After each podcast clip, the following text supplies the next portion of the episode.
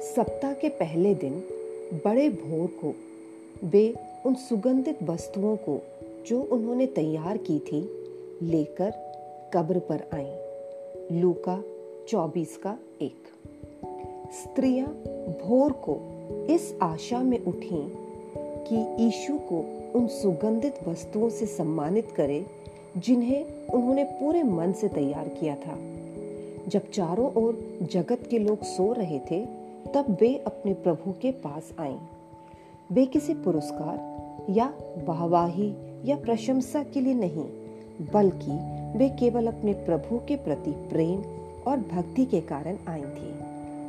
वे वहाँ से कुछ प्राप्त करने नहीं आई, बल्कि वे उसे जो योग्य प्रभु है, उसे आदर, महिमा और दंडवत करने आई थी। उन्हें पुनर्जीवित प्रभु यीशु की उपस्थिति से पुरस्कृत किया गया। इस दिन आराधना के स्थान पर जाने के लिए आपकी क्या प्रेरणा है?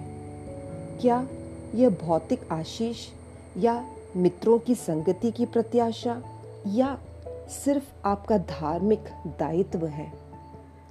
आज के दिन आप प्रभु को पूरे हृदय से खोजें। उनसे कुछ प्राप्त करने के लिए नहीं बल्कि आप अपनी उपासना और आराधना प्रभु को दें। उसकी उपस्थिति आपका आनंद होगा और उसकी उपस्थिति आपका प्रतिफल होगा।